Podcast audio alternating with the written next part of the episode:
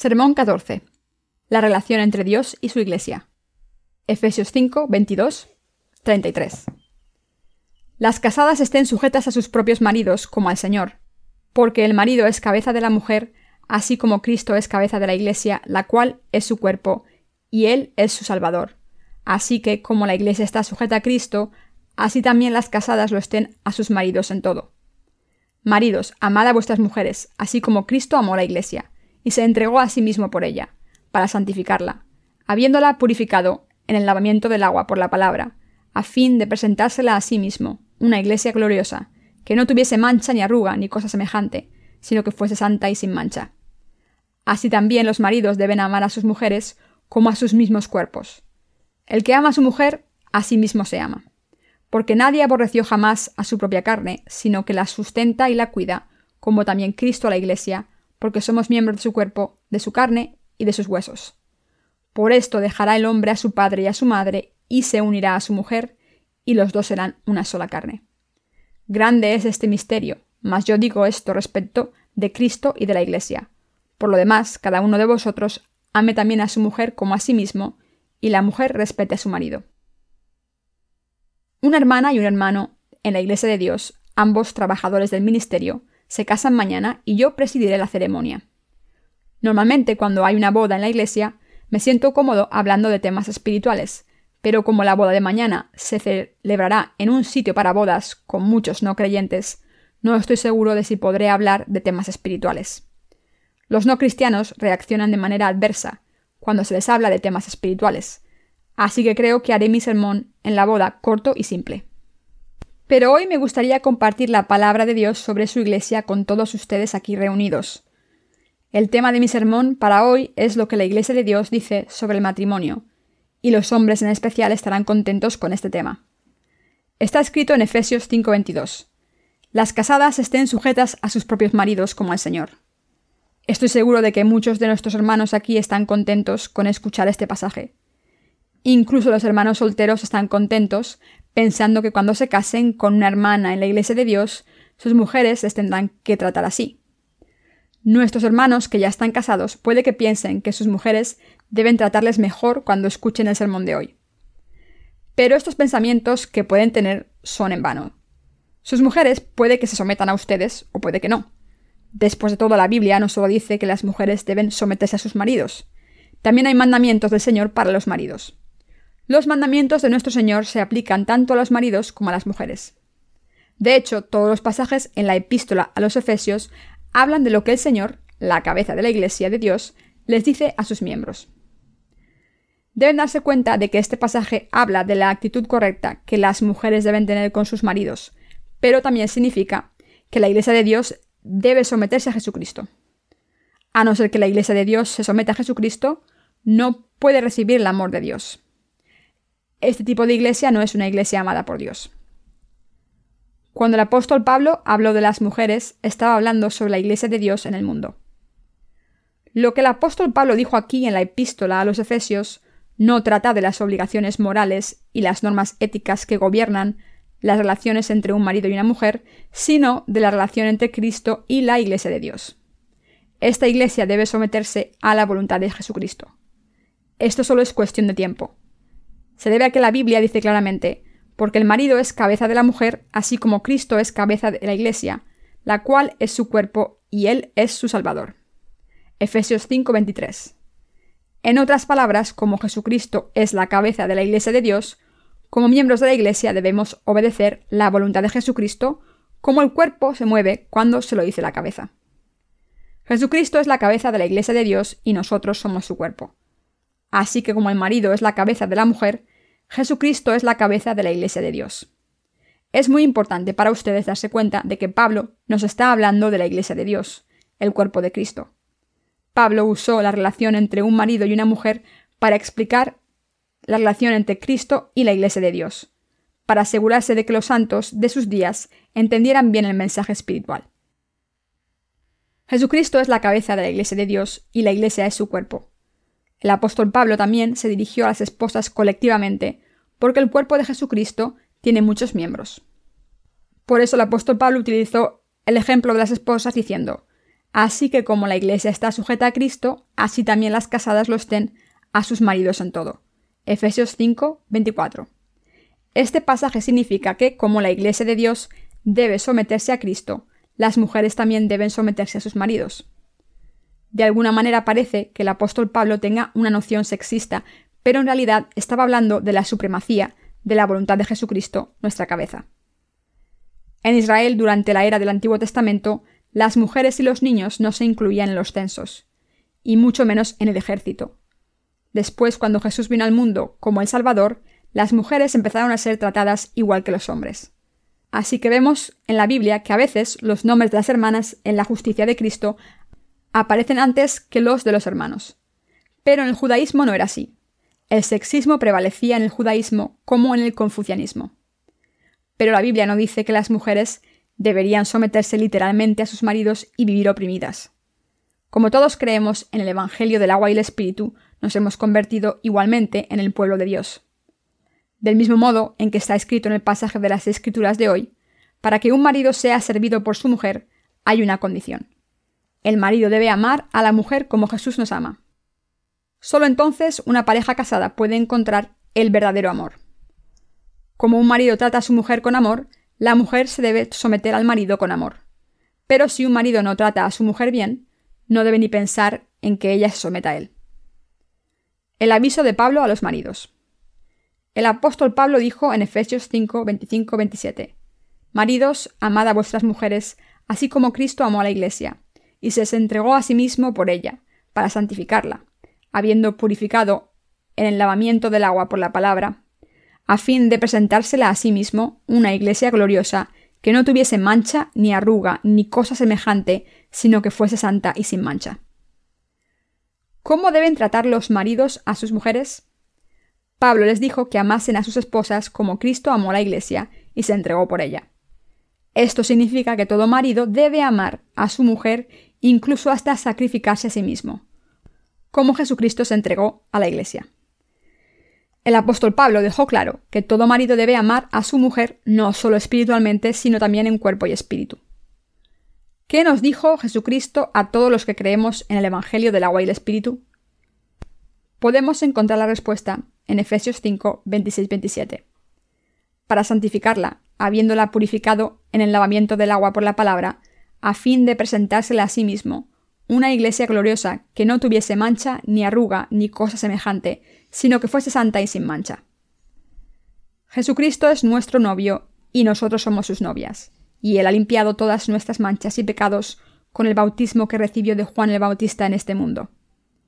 Cuando el novio celestial vino al mundo, fue bautizado por Juan el Bautista, el representante de la humanidad, y así aceptó para siempre los pecados de su pueblo que se convertiría en su novia, y así ha limpiado a su novia para siempre al ser condenado en la cruz y sufrir en su lugar. En otras palabras, al cargar con todos los pecados de sus novias y borrarlos con el bautismo de Juan el Bautista, el Señor les ha quitado todos sus pecados y transgresiones. Jesús nos ha limpiado con su palabra. Al haber escrito su obra de salvación, que nos ha quitado todos nuestros pecados en la palabra de Dios, para ser predicada a todas las generaciones, el Señor ha hecho posible que creamos en esta obra y que limpiemos nuestros corazones de todo pecado. Es decir, el Señor nos ha limpiado para siempre a todos los que creemos en la palabra del Evangelio del agua y el Espíritu y nos ha salvado de todos nuestros pecados. Así el Señor nos ha dejado sin pecados y nos ha hecho santos a través del Evangelio del agua y el Espíritu, y nos ha presentado una iglesia gloriosa, hecha santa, sin arruga ni mancha. Jesucristo vino al mundo por todos los que se convertirían en sus novias. ¿Qué hizo Jesús por sus novias? El Señor cargó con todos los pecados de sus novias al ser bautizado por Juan el Bautista, y los borró al ser crucificado hasta morir y levantarse de entre los muertos. El apóstol Pablo dijo aquí que Jesús ha borrado todos nuestros pecados con agua. Esto significa que la fe de Pablo era la misma que la nuestra. Él creyó en el Evangelio del agua y el Espíritu como nosotros. El apóstol Pablo predicó el Evangelio del agua y el Espíritu en todas sus epístolas y habló de la verdadera salvación. Al explicar cómo han desaparecido nuestros pecados, dijo que Jesús los limpió con agua. Todos los pecados, de todos los que se convierten en las novias de Jesucristo, han sido borrados con el bautismo que el Señor recibió de Juan el Bautista. Como Jesús ha borrado todos nuestros pecados al ser bautizado por Juan el Bautista en este mundo, y como pagó la condena de nuestros pecados en la cruz para siempre, los que creemos en esta verdad no tenemos pecados. Como nuestros pecados fueron pasados a Jesús a través de su bautismo, todos los que creemos en esta verdad estamos sin pecados. Entonces el Señor hizo que esta verdad se escribiese en la palabra del Evangelio del agua y el Espíritu para que fuese predicada ahora. Jesucristo, el Hijo de Dios, ha borrado todos nuestros pecados con su bautismo. Cuando escuchan la palabra del Evangelio del agua y el Espíritu y creen en esta palabra de Dios, quedan limpios para siempre. Cuando escuchan la palabra del Evangelio del agua y el Espíritu cumplida por Dios y creen en ella, los pecados de sus corazones serán borrados. ¿Hay algo más que tengan que hacer para recibir la remisión de los pecados, aparte de creer en el Evangelio del agua y el Espíritu? ¿Tienen que creer en algo más para que sus pecados sean borrados? No, no tienen que creer en nada más. Pero algunos cristianos piensan que pueden ser perdonados solo si tienen emociones en sus corazones y gritan el nombre del Señor mientras lloran. Pero este tipo de fe no es racional ni espiritual, sino supersticiosa. Sin embargo, muchos cristianos por todo el mundo siguen alardeando de que hablan en lenguas o ejercitan poderes supernaturales para curar a los enfermos. Pero esta gente no puede ser salvada de sus pecados si no entiende el Evangelio del agua y el Espíritu ni cree en él. Por eso describo a estos cristianos equivocados como una aquelarre. No son más que brujos y brujas que dicen creer en Jesús. Recientemente en Corea se celebró una gran reunión de pentecostales en un estadio gigante y se televisó por el canal cristiano.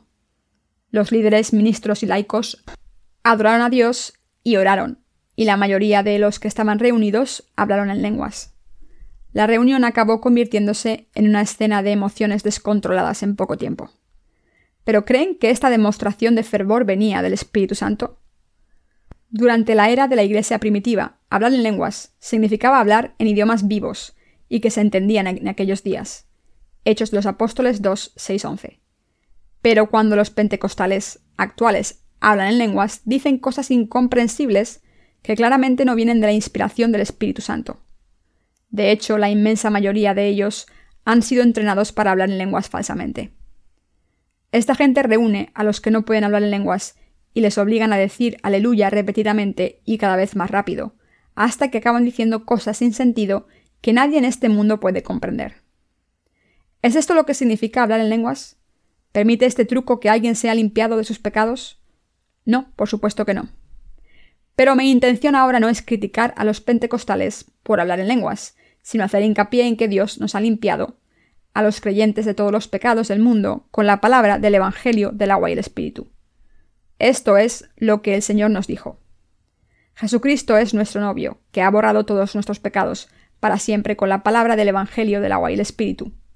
Esto es lo que debemos confesar cuando oramos a Dios. Al ser bautizado por Juan el Bautista, Jesús cargó con nuestros pecados y los limpió para siempre. A través de la palabra del Evangelio del agua y el Espíritu, Jesús tomó todos los pecados de nuestros corazones para siempre y así ha cumplido toda la justicia de Dios. Como todos nuestros pecados fueron pasados a la cabeza de Jesús, ¿tenemos pecados los creyentes? No, no tenemos más pecados. Por tanto, cuando adoramos a Dios o le oramos, debemos confesar que Dios nos ha hecho santos y sin pecado. Cuando la Biblia dice que Dios Padre nos ha hecho santos, significa que ha enviado al Espíritu Santo a vivir en los corazones de todos los que creen en el Evangelio del agua y el Espíritu. Esta es la obra santa del agua y el Espíritu. El que Dios haya borrado todos nuestros pecados con el Evangelio del agua y el Espíritu es la obra más santa de Dios. Solo cuando nuestros corazones tienen al Espíritu de Dios dentro, podemos convertirnos en santos. El Señor nos ha hecho santos y nos ha convertido en sus novias perfectas y sin fallos, porque no tenemos ninguna mancha ni arruga a los ojos de Dios. Jesucristo, nuestro novio espiritual, nos ha convertido en sus novias para siempre. Al haber ido al reino de los cielos antes que nosotros, volverá para llevarnos a Él. Por tanto, es absolutamente imperativo que todos seamos santos al creer en el Evangelio del agua y el Espíritu, la ropa de la boda. Solo la gente que se haya vestido de boda podrá entrar en el reino de los cielos. Los que han recibido el Espíritu Santo en sus corazones están invitados al banquete del cielo y el Señor se los llevará a su reino. Pero los que no lleven este vestido serán arrojados fuera del cielo para siempre. Esto es lo que nos dice el Señor en el Evangelio de Mateo 22, 1.14. La relación matrimonial en términos carnales. Cuando un marido ama a su mujer, se está amando a sí mismo. Esto se debe a que el marido y la mujer son un solo cuerpo y por tanto cuando un marido ama a su mujer, se ama a sí mismo. Si se aman a sí mismos, también amarán a sus mujeres muchos, porque son su propio cuerpo. Estoy seguro de que nuestras hermanas casadas lo entienden.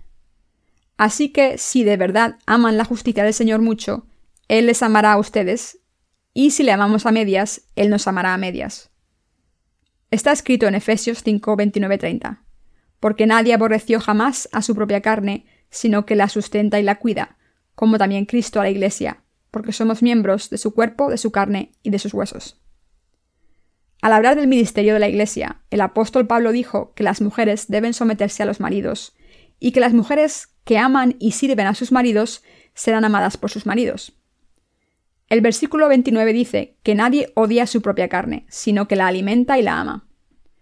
Todo el mundo protege, alimenta y ama a su propio cuerpo para que esté en plena forma, y de esa manera Jesucristo alimenta a la Iglesia de Dios. La Iglesia de Dios es el cuerpo del Señor. Por eso el Señor nos alimenta y nos protege a todos los miembros de la Iglesia, su cuerpo. El Señor protege a los miembros de su cuerpo y les da todo lo que necesitan. Así es como la Iglesia de Dios puede predicar el Evangelio del agua y el Espíritu por todo el mundo. Así es como podemos llevar nuestros negocios diligentemente para apoyar el ministerio del Evangelio. Cuando los santos que creen en el Evangelio del agua y el Espíritu se reúnen, constituyen la Iglesia de Dios. Tengo toda confianza en que Dios sustenta a esta Iglesia, la ayuda, la bendice y la protege. Del mismo modo en que amamos y sustentamos nuestros cuerpos, Jesucristo también sustenta a su Iglesia y le da todo lo que necesita porque es su propio cuerpo. Lo mismo puede aplicarse a toda relación matrimonial, incluso en términos carnales. Si una esposa entiende a su marido bien, él la amará y respetará. Pero si la mujer no respeta a su marido y usurpa su autoridad, él la tratará de la misma manera. La Iglesia de Dios debe ser fiel a Jesucristo y amarle, de la misma manera en que Jesucristo es fiel a la Iglesia de Dios y la ama. Para hacer más hincapié, debemos someternos a Jesucristo. Esta es la verdad que la Biblia nos está enseñando. Como miembros de la Iglesia, el cuerpo de Jesucristo, la obediencia es absolutamente indispensable en nuestra relación con Jesucristo. ¿Por qué? Porque Jesucristo nos ha salvado al ser bautizado por nosotros, pagar la condena en la cruz y levantarse de entre los muertos. Con esta palabra de salvación, ha limpiado nuestro corazón y nos ha glorificado, y nos está alimentando y protegiendo fielmente para que no nos falte nada. Esta es la razón por la que debemos someternos a Jesucristo. Si la Iglesia ignora la voluntad de Jesucristo o se opone a ella, en vez de obedecerle como su novia, no podrá ser glorificada por el Señor aunque esté conectada a su cuerpo. Me gustaría hacer hincapié en este punto en la boda de mañana. Todo marido debería amar a su esposa porque solo entonces él podrá esperar que ella le trate con respeto. Del mismo modo, toda mujer debería amar a su marido y obedecerle, porque solo entonces recibirá el mismo trato de su marido. No hay nadie que no cuide de su cuerpo y lo sustente y lo fortalezca. Después de todo, nadie odia su propio cuerpo. Si hay alguien que odie su cuerpo, esta persona tiene pecados en su corazón. ¿Acaso las mujeres no quieren estar guapas? Del mismo modo, Jesucristo quiere cuidar y sustentar a su iglesia, su propio cuerpo. Por tanto, lo que la iglesia de Dios debe hacer es someterse a Jesucristo por fe. Es absolutamente crítico que todos nosotros entendamos esto. Si una mujer desprecia a su marido, no solo la despreciará él, sino que también los demás la despreciarán. Este es un principio que no cambia. Todo marido debe tratar a su mujer bien si quiere que ella le ame. Si aman a sus mujeres, ellas les amarán a ustedes. Este es un principio elemental. Sin embargo, el problema es que hay muchos cristianos que no respetan a sus cónyuges. Si sus maridos están sirviendo al Evangelio del agua y el Espíritu, no deben despreciarles por sus fallos. Está escrito en el pasaje de las Escrituras de hoy que cuando un marido ama a su mujer se ama a sí mismo. Si se someten a la voluntad de Dios sobre todas las cosas, a veces no estarán de acuerdo con sus cónyuges e incluso tendrán discusiones. Esto se debe a que estaría mal que ambos fueran por el mal camino. Así que para asegurarse de que su matrimonio está bien a los ojos de Dios y que obedecen su voluntad sobre todo, a veces estarán en desacuerdo con sus cónyuges. Pero aún así deben amarse unos a otros en su misión. He oído que hoy en día hay muchas mujeres que les pegan a sus maridos. Esas mujeres no pueden ser respetadas. ¿Han sido violentas con sus maridos física o verbalmente? Algunas mujeres odian a sus maridos con todas sus fuerzas cuando sus maridos no les sustentan, algunas mujeres odian que sus maridos sean espirituales. Estas mujeres no deberían ni soñar ser respetadas. Es imposible que nadie la respete. El apóstol Pablo utilizó la relación matrimonial correcta para explicar nuestra relación con Jesucristo. Es muy importante darnos cuenta de la verdad que se nos enseña aquí en el capítulo 5 de Efesios. Si la Iglesia de Dios no se somete a la voluntad de Dios y persigue sus placeres carnales, como si se tratase de un club social, no puede recibir el amor de Dios. Esta es una verdad que no se puede negar. Solo cuando obedecemos la voluntad de Dios como miembros de la Iglesia de Dios, Él nos da su gracia en todas las cosas. Si no nos sometemos a la voluntad de Jesucristo y hacemos todo por nuestra cuenta, el Señor no estará contento con nosotros. Como el Señor dijo, buscad primero el reino de Dios y su justicia, y todo lo demás se os dará por añadidura. Mateo 6:33. Si honramos al Señor, él nos honrará a nosotros. Si odiamos o ignoramos al Señor, Él nos odiará a nosotros y nos ignorará. Esta es una certeza. Aunque somos el pueblo de Dios, podemos vestirnos del amor del Señor solo si obedecemos su voluntad por encima de todo. Todos nosotros debemos aprender la voluntad de Dios espiritualmente. Si ustedes y yo ignoramos a Jesucristo, Él nos ignorará. Si obedecemos la palabra de Jesucristo absolutamente, le honramos, le amamos y le respetamos. Jesucristo nos amará, nos sustentará y bendecirá y protegerá. Así que lo que el apóstol Pablo dijo aquí, en la epístola a los Efesios, es cierto. Todo lo que dicen los siervos de Dios es cierto. Pasemos a Efesios 5, 31-32. Por esto dejará el hombre a su padre y a su madre, y se unirá a su mujer, y los dos serán una sola carne. Grande es este misterio, mas yo digo esto respecto de Cristo y de la Iglesia. La Biblia dice que cuando un hombre deja a sus padres y se une a su esposa, los dos son uno, y este es un gran misterio.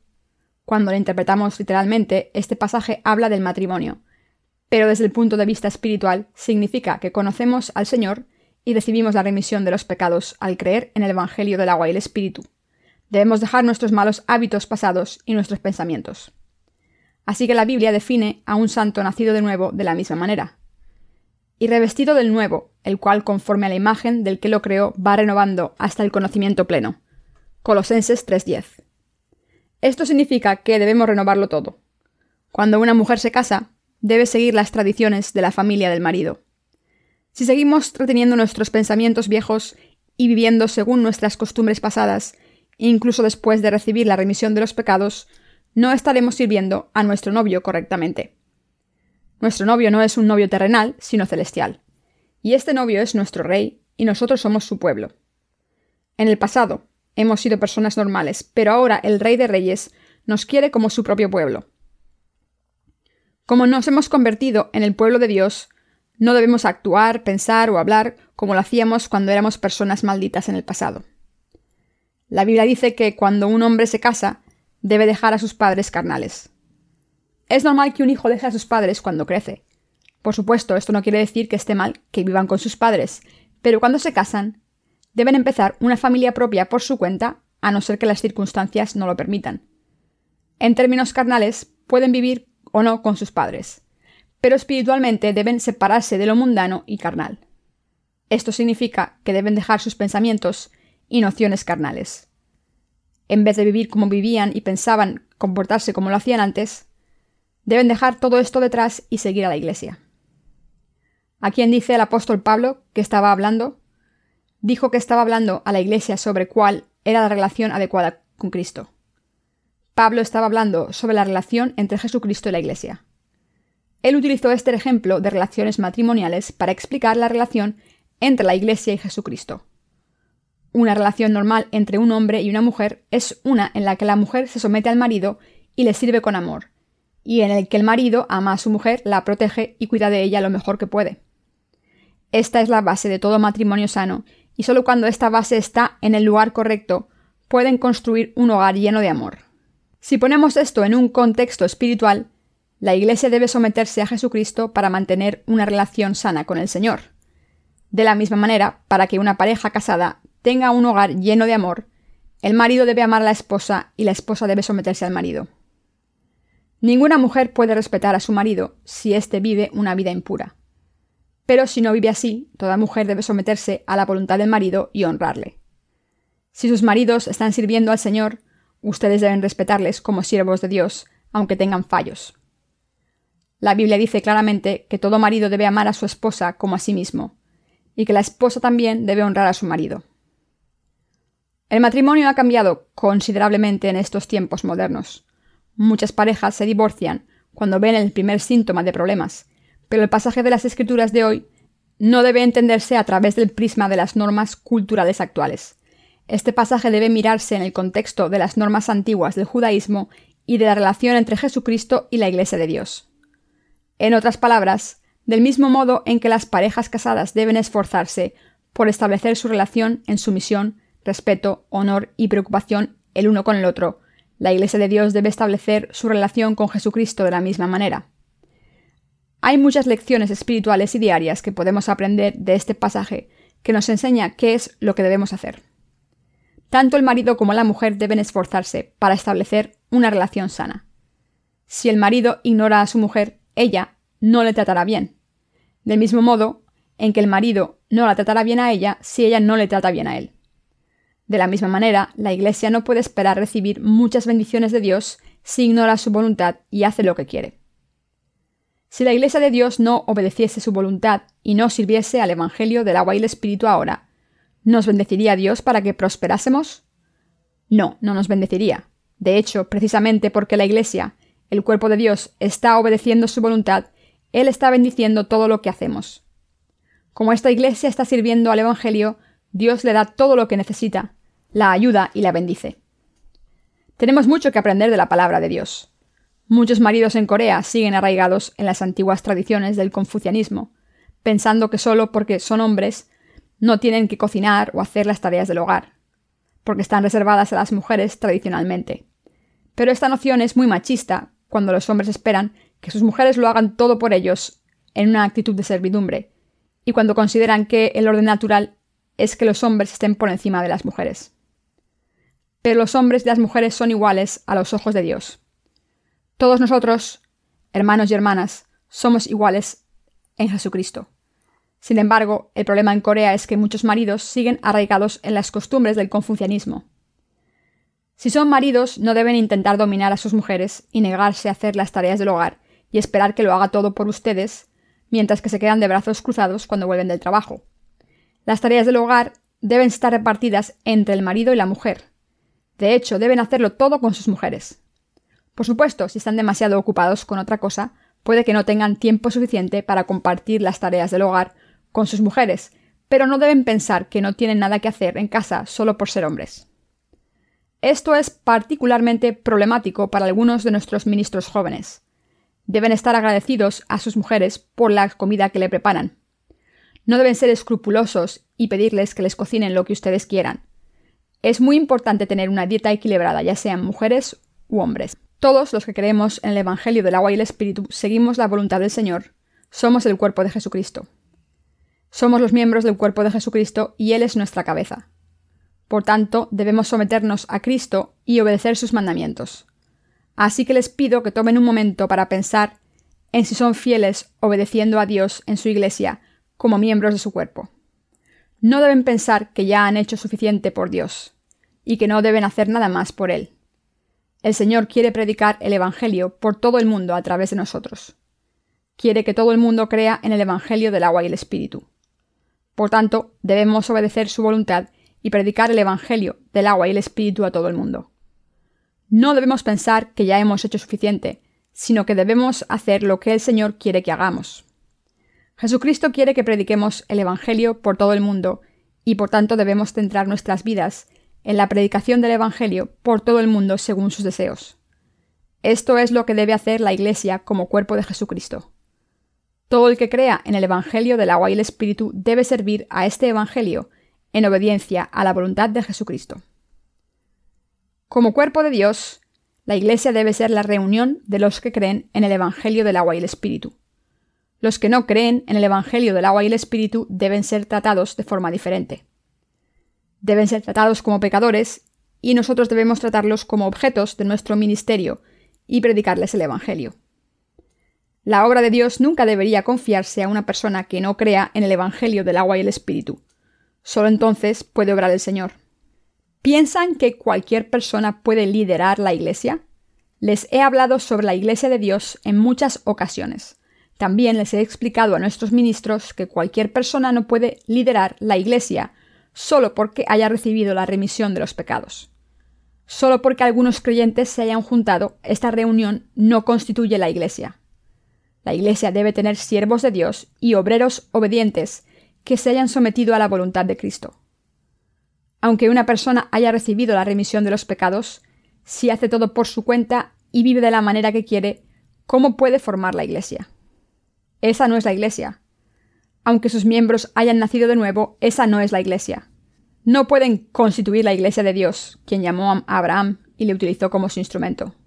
Aunque Abraham tenía bastantes fallos, Dios le utilizó como su instrumento a pesar de sus problemas. ¿Por qué? Dios utilizó a Abraham como su instrumento porque obedeció su palabra. Algunos de ustedes piensan que como Abraham es una figura bíblica, nadie en esta era puede ser como él. Pero lo que debemos saber es que la Iglesia de Dios debe caminar de la manera que se explica en la Biblia. Deben caminar como lo dice la Biblia. Así que les digo que no se tomen a la ligera el sermón de hoy y lo olviden mañana, sino que escuchen con cuidado lo que Dios está diciendo en el pasaje de las Escrituras de hoy. Lo recuerden en sus corazones, mediten sobre ello y crean. Lo correcto es reconocer que la palabra de Dios es correcta, creer en ella y decidirse a seguirla. Deben vivir su vida como un viaje de aprendizaje. No deben confiar en sus propios esfuerzos carnales cuando sirven al Señor y después abandonar cuando se encuentran con un pequeño problema. Somos las mujeres de Cristo. El Señor es nuestro novio. Debemos servir al Señor de forma constante y hacer lo que Él quiera que hagamos. Esta es la disposición correcta de la Iglesia de Dios. Algunos santos, después de servir al Señor fielmente, dejan su servicio a mitad cuando piensan que no son reconocidos por la Iglesia o que se les trata mal. Pero todos nosotros, ya se nos reconozca nuestra labor o no, somos las novias de Jesucristo y por tanto tenemos el deber de servir al Señor durante nuestras vidas. Para servir al Señor en nuestras vidas diarias, como sus novias, debemos someternos al novio sin falta. ¿Es nuestro novio algún hombre de este mundo? ¿Hay alguien en quien podamos confiar en este mundo? ¿Podemos confiar en el amor de este mundo? No, no podemos confiar. Pero el novio, al que estamos sirviendo, no es una mera criatura de este mundo. Es el Rey de Reyes, es el Rey absoluto. Por eso debemos obedecer su voluntad absolutamente. Debemos exaltar a Jesucristo, nuestro novio. Debemos estar gozosos juntos y seguirle en obediencia. Debemos dejar de lado nuestras voluntades que se levantan contra la voluntad del Señor, porque sólo entonces nos amará Jesucristo en nuestras vidas como sus verdaderas novias. Espero y oro porque Dios nos convierta en novias buenas y en el pueblo de fe, que siga la voluntad de Jesucristo en obediencia.